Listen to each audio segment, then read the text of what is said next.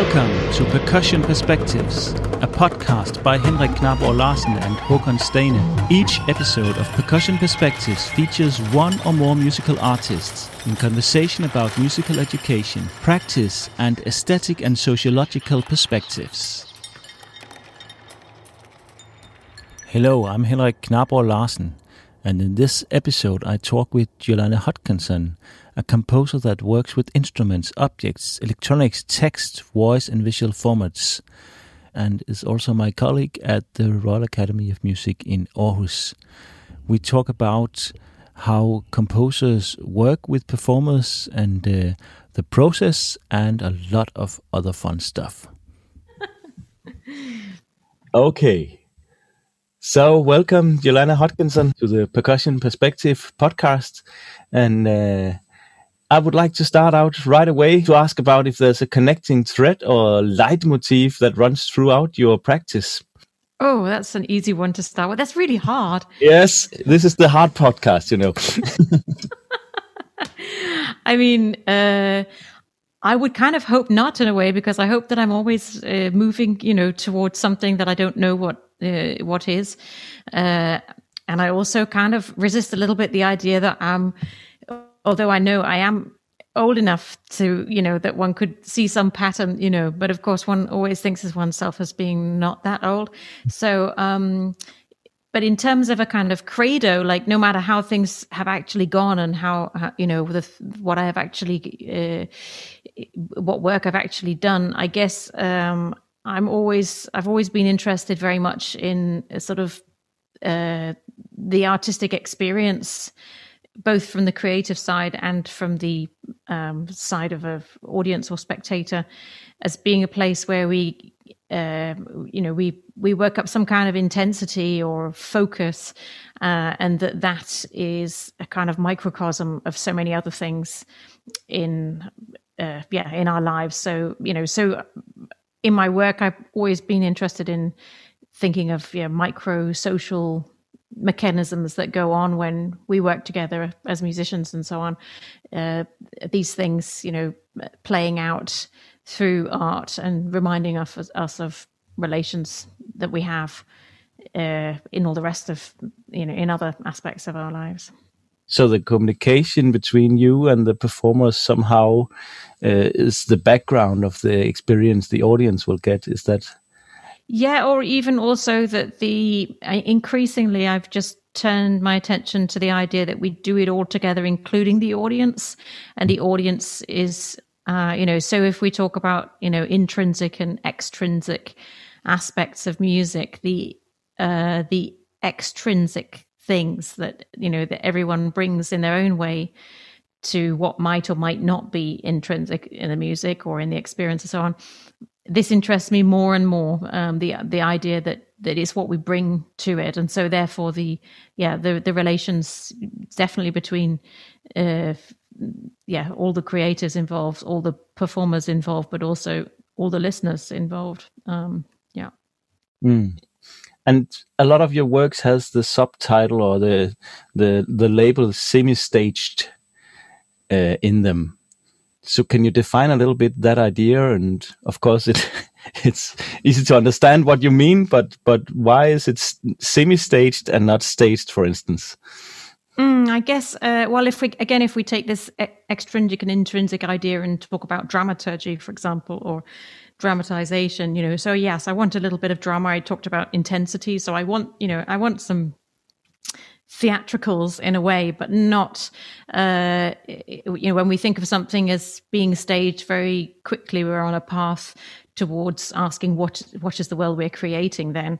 Um, and that that um, I'm I, am i am absolutely not a theatre expert. So it's always going to be a relatively abstract sonic uh, staging. So yeah I guess I say semi because somebody who's expecting a full staging will be desperately disappointed mm. to to turn up and find that at the end of the day, uh, what I wanted to do was have uh, have people making sound, and not you know there's there's no singing and dancing. So, and when you work with this uh, connection between the staging and and the music with the performers can you tell a little about how that process works? Is it defined from you from the beginning, or is it you're working it out in the in the substance when you're working with the performers? And what is important for you in that process? Yeah, this can be quite different from project to project because certain projects are born within a framework which is already there are already a lot of givens uh, towards myself, towards the performers, uh, and other other projects arise, you know, either yeah through a musician or an ensemble coming to to me or me coming to them with an idea, and there and therefore you know it has uh, it has a sort of different message at the outset. Um, but I guess that you know as I as I go on, I'm more and more happy about those collaborations uh, where we all don't know at the beginning. Yeah, yeah. I think that's the ideal starting point. Process orientated works, basically. Yeah. yeah. okay, of course, uh, since this is a percussion podcast, it could be nice to know a little more about your recent collaborations with the Speak Percussion you you have these two uh, fluorophone pieces with matches and with these lights swords. um, can you just uh, tell us a little bit about how these works are and and how they were developed? Yeah, I mean, um, yeah, I guess I have wanted to work with Speak Percussion for some years before we actually began working together. And then we began, and then it also took a couple of years of, uh, yeah, over a year of uh, workshopping um, when we decided, okay, if we're going to work together, then we're going to revisit this idea which I had uh, worked on many, many years before with matches, but we're going to revisit it now with amplification and think about scale and think about uh, how to kind of, uh, yeah, how, how to bring in simultaneity and synchronicity uh, into this material that I've been so obsessed with, just these small flames. Um, so we yeah we workshop that in various ways you know with them in australia and me in europe and getting together in copenhagen and then remotely again um, just sort of circling around what's possible what's interesting uh, what what can they bring what do they bring as a sensory motoric set of skills that that they each have um, and, uh, and and which which of those things um, you know can can i work with you know can i invest? So when they show me some things that they can do uh, how how does that change what i can imagine? Um, so that that was a very in, for a long uh, for a long time that was a very sort of material concentrated process, but also um, involving long conversations uh, between me and Eugene Ughetti and Matthias Schack Arnott, uh, Louise Devenish, talking our way around each our practices and circling around these terms of yeah the post instrumental, the post percussion, mm. also post intentional composition. Uh, you know, all these kind of uh, uh, ways of cracking open uh, any practices which um, which might stand in the way of um, regarding a material or an object based approach as as good as working with a piano or a cello or a marimba or something like that, a sort of pre pre made instrument.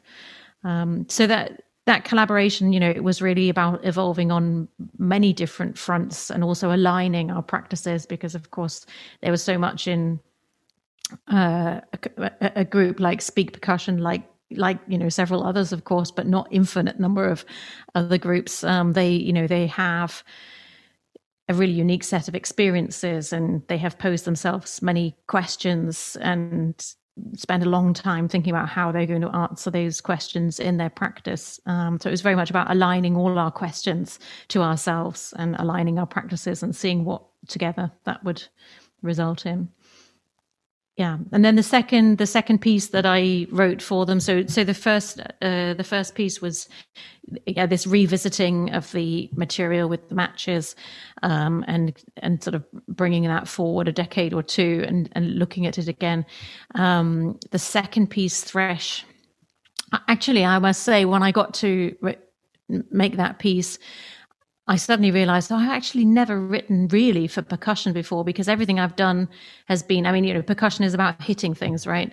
Um, and everything I've done has been about stroking or dropping it on the floor or uh, scraping or everything except, you know, nothing to do with mallets, nothing to do with, I've never really had many conversations about mallets with percussionists and probably I definitely should, but, um, uh, I always kind of avoided a little bit that uh, the the sort of hitting mechanism, and suddenly then I was uh, you know taken by the idea of doing this piece where it's just all about uh, hitting, tapping, knocking, striking, all of that.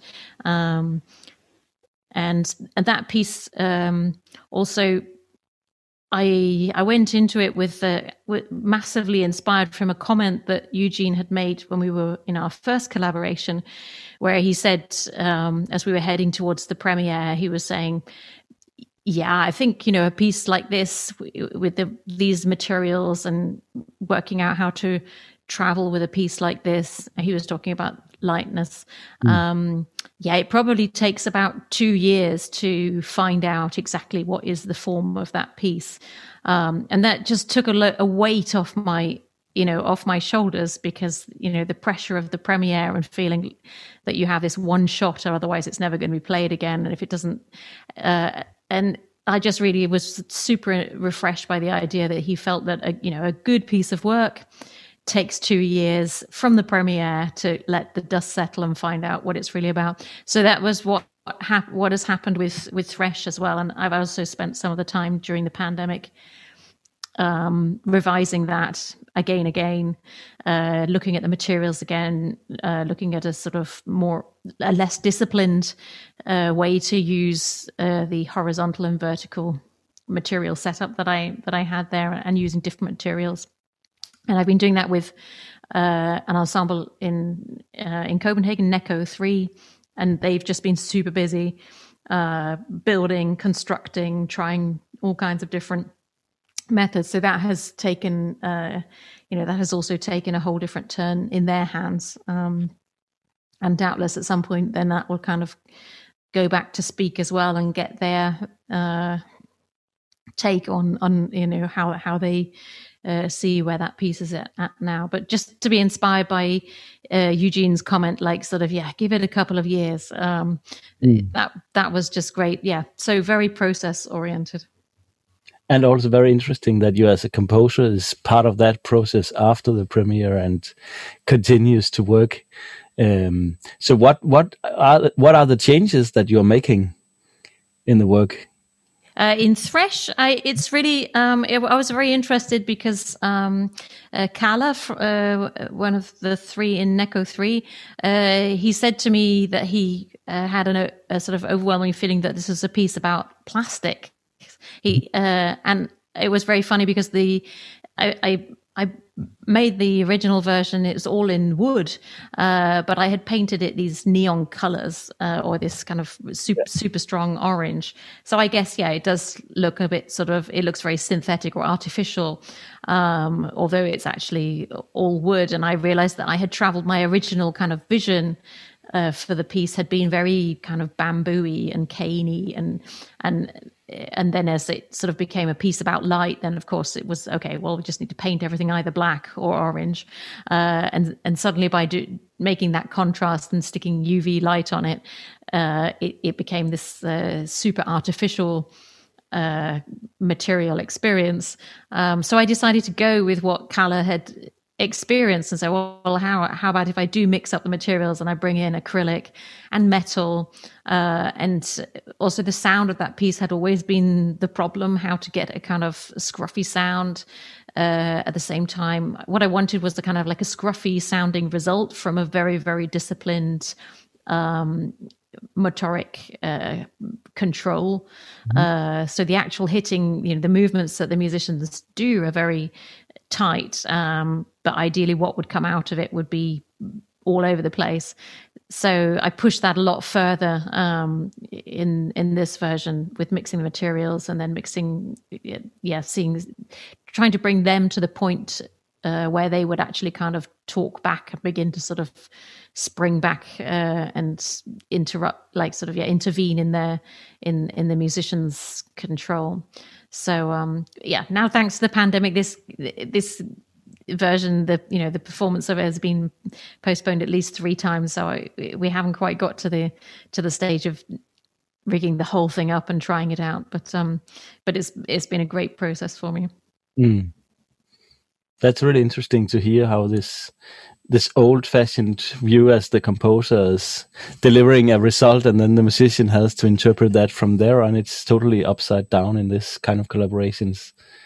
Uh, yeah, but I think we are many people uh, in, you know, I think we're, you know, both composers and musicians. We're all kind of like meeting in this place where, uh, where we're interested in dis- dissolving this. I'm really interested also with percussion in the fact that there are so many non-percussionists coming. You know, there are there, the, you know, a piece like uh, Lightness, for example, has also been played by Ictus, and it was none of the musicians of, uh, of, the three musicians from Ictus who played that piece were percussionists, mm. um, but they were really happy to take on, you know, a sort of, you know, they definitely brought to to it each their own instrumental approach, and they were very happy to kind of climb into the shoes of a percussionist for a while and think, you know, how am I going to organize this? You know, all the logistics, planning, it, all of those things that percussionists do, you know.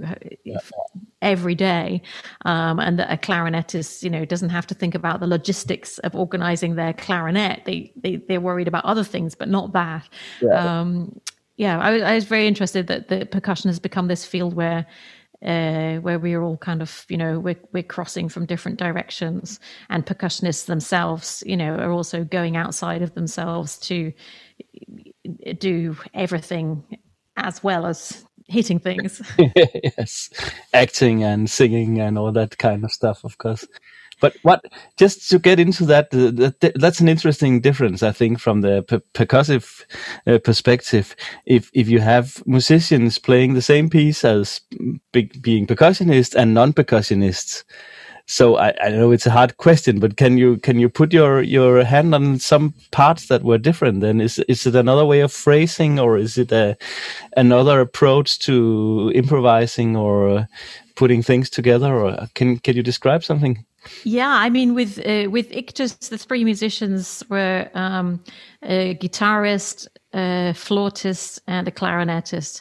And uh, yeah, the guitarist uh, Tom Pauwels, he took a very also because he's an electric guitarist. You know, he uh, he took a very very practical approach uh, to also to the amplification. He brought a lot of uh, a lot of work to the amplica- amplification of the piece, and also just lining up equipment. Just you know, like get the get the foot pedals for the page turns, get, get just get all of that to work, you know, sort of like super slick and have a plan B and a plan C for all of that.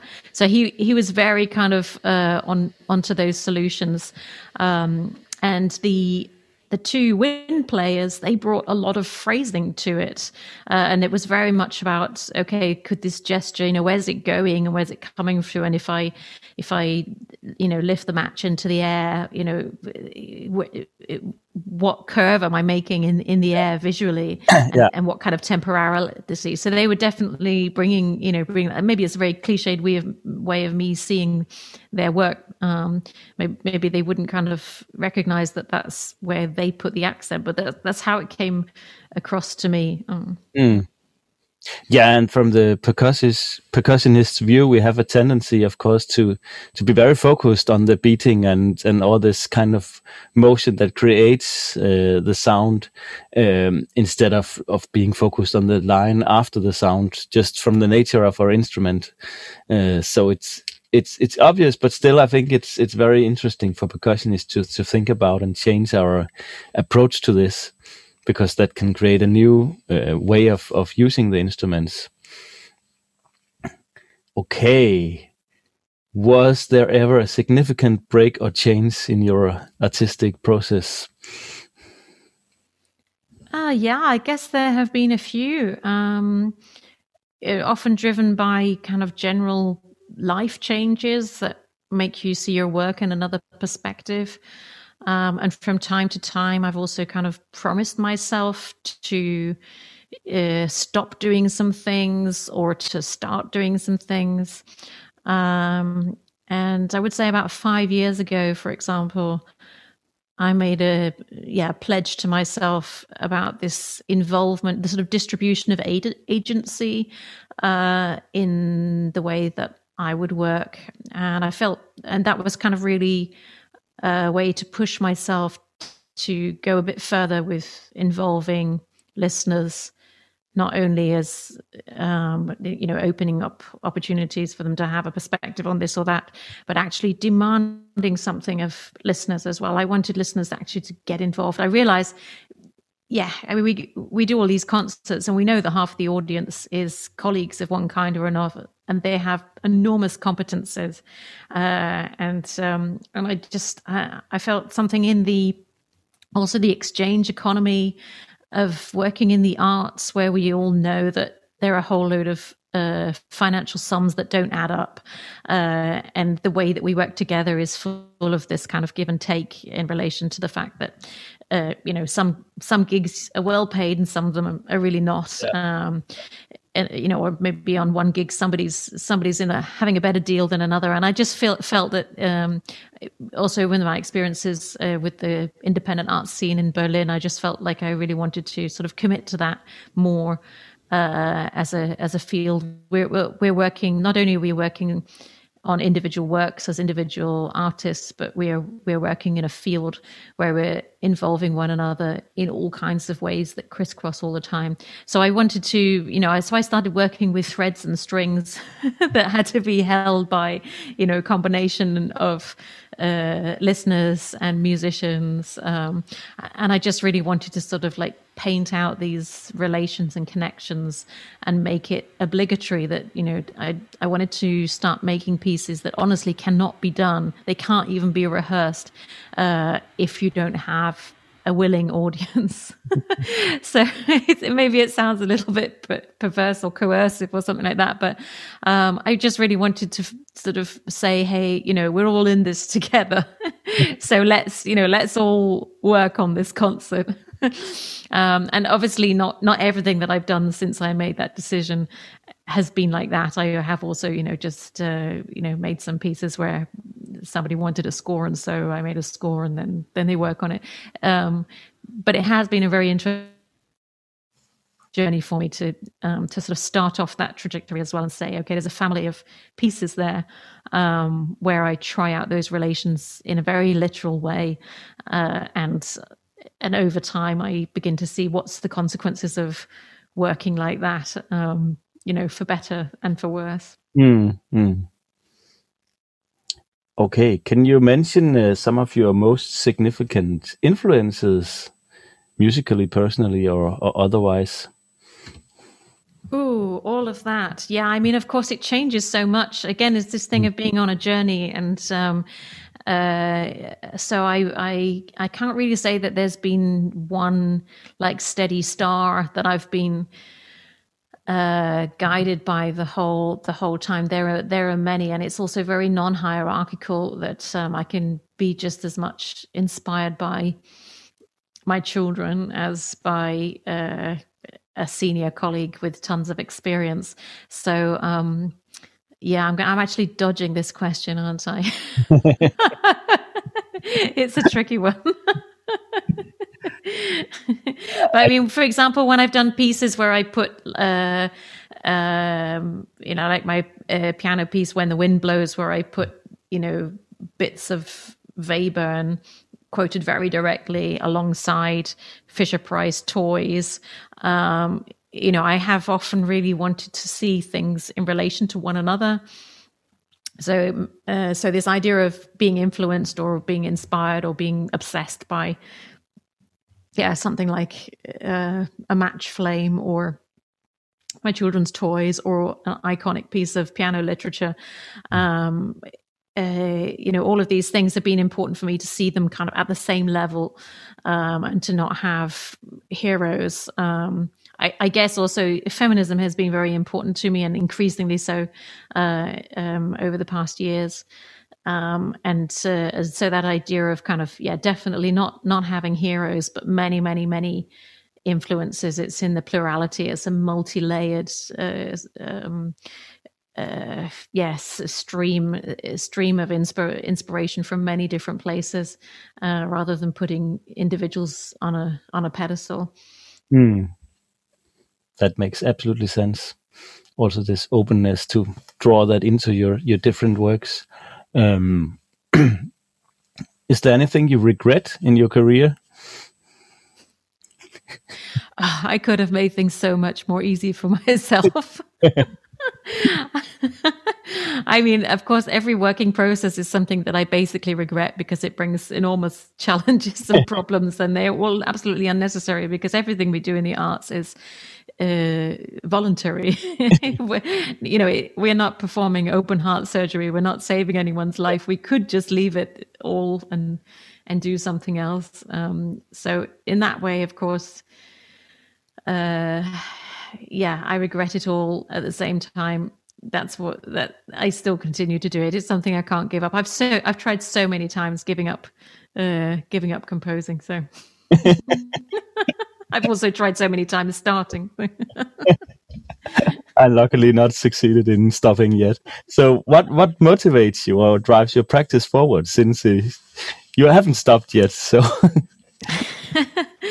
um, yeah, I mean, I guess it's often uh, throwing something which is non, which is not musical or maybe not even artistic, throwing a concept ahead of myself and seeing how I would chase it with an artistic practice. Um, uh, yeah, so in some phases, uh, it, it might be something social, political um, yeah, so I've spoken a lot about social relations and so on. And I think, yeah, okay, if I can't change the world, but I can actually create a micro world where we can try out some of these things. Um, so yeah, it, it's often something to do with uh, organizing ourselves around different concepts and seeking um, ways of both making those construct co- concepts more abstract and more concrete or just like differently concrete than how we meet them in our uh, yeah in our so-called everyday uh, lives which is of course a euphemism because yeah what's an everyday life? But there we go. Um yeah so that also doesn't really answer your question does it maybe it's it's hard to answer in a in a concrete way, but but somehow it it gives you a, a thread in that direction. So. Uh, in very few days, we will actually start the Nordic Percussion Festival as a collaboration for the first time between composers and uh, and percussionists. Um, and of course, you don't know, and I don't know what what is going to happen there yet. Uh, but but what are your expectations of of creating this kind of uh, laboratory? For for composers and and percussionists. What do you think? I, I, mean, of course, I'm incredibly excited. I think it's fantastic that you've, uh, you know, created this space for people to work together, and so many people uh, from really massively different you know backgrounds places and and so on so um you know what we definitely can expect is that everyone is going into kind of deep water and uh you know which is not to say that that you know everyone needs to get outside their comfort zone because it can be great to do something that consolidates um as well it's it's really important um yeah, at, at all stages of one's work, also to consolidate things. But I think the combination of um, yeah the, the combination of putting people together in this way where they're not exactly um kind of yeah where where, where we tr- try to sort of like uh juggle them into into place which where they you know hopefully are sort of well coupled up. Um you know de- definitely will kind of give give them some exciting experiences with one another but look seen as on a whole as well um, identifying the you know the big difference between uh, two people just finding or being being sort of put together uh, and them doing that within you know parallel with however many other mm. sets of uh, musical partnerships that are going on it produces an, a vast amount of kind of musical knowledge or musical experience. Um, and I'm sure there will be a lot of comparative um, knowledge coming out of that, you know, that each person has had their own process, but they're looking also to see what everyone else uh, is doing and what experiences they have had. And I th- think, you know, they'll, they'll, if, if at all, there's the possibility and I know you know we're all busy and time is time is an issue, but if if at all you know there's time f- for gathering up those threads and finding out uh, you know really share, sharing all that knowledge that, mm. and the experience that comes out of it that that will be a huge resource for everyone involved. Yeah, definitely. And the the theme of the electroacoustic experience, I guess, in many of your last works, you have used electroacoustic approaches. Uh, so, what do you think? What where is electroacoustic music nowadays compared to ten years ago? How is the development, and what do we expect to happen? Oh yeah, that's a, that, that's a, that's a big thing. I mean, also electroacoustic. You know, maybe before it has been a sort of well-defined thing, and now it's just so so broad. Who knows if we are ever talking about the same thing when we talk about electroacoustic music? But I mean, looking at percussion, of course, it's that's also interesting. I mean, I said before the you know spoke about you know hitting things uh, as opposed to or together with you know uh, stroking dropping doing all the other things but also you know what percussionists spend a lot of their time doing is you know pressing buttons or triggering things you know the, the idea of triggering processes um, and uh, you know and working with faders and um, you know all all these kind of extensions of the sensory motoric practice um, uh, you know, are, are, super exciting, and it takes new forms with you know every time there's i mean never mind whenever a new hardware comes out but whenever a new software's updated yeah. you know of course that's a so so i'm very i'm you know i'm very interested in the in this like sensitivity that that um, musicians and percussionists bring to that whole field of um, you know maybe one of the big differences is that there is, there has been a tradition for composers to do electroacoustic music in studios you know just the composer and the studio yeah, yeah. and assistants and so on. And now it's kind of so much more in the hands of musicians. Uh, and and that's just uh, you know and and there's so much more blending going on there. And when is when is it improvisation or composition or when is it sound design and all these different things kind of mixing into one, to one another. So i think we can also expect some kind of leaps and bounds on that front. yeah, definitely okay we are getting to an end but i have one final question uh, ending up and that is what makes you happy? Ooh. Oh being proved wrong. I, I i suppose i'm you know like um I'm relatively, uh, I'm quite a pessimist actually when it comes to the state of the world. Uh, and this time that we're living through now, I, I'm not surprised at all. And, uh, the turbulence of the moment that we live in, uh, and which I feel very kind of compelled to engage with. Um, uh, yeah. So the, the greatest thing is to be, proved wrong in that in that regard. Um, yeah, mm-hmm. yeah. So uh, around 20 years ago, actually, I remember our, our first collaboration, and I, I think a lot of that happened in the kitchen University of Copenhagen. Isn't that true? Yeah, absolutely. Uh, the you know the score was more or less a recipe. I think it was a pancake recipe, and I pretty much said to you, you know, Henrik, can you like play the kitchen. Uh, and you were fine with that. You were super cool. You're just like, yeah, okay, like this or like that. How do you want it? uh, so guess- this was this was definitely a kind of pre post uh, instrumental approach. and I guess I had about seven assistants who were non-percussionists, and I had to teach them how to create music in that kitchen somehow.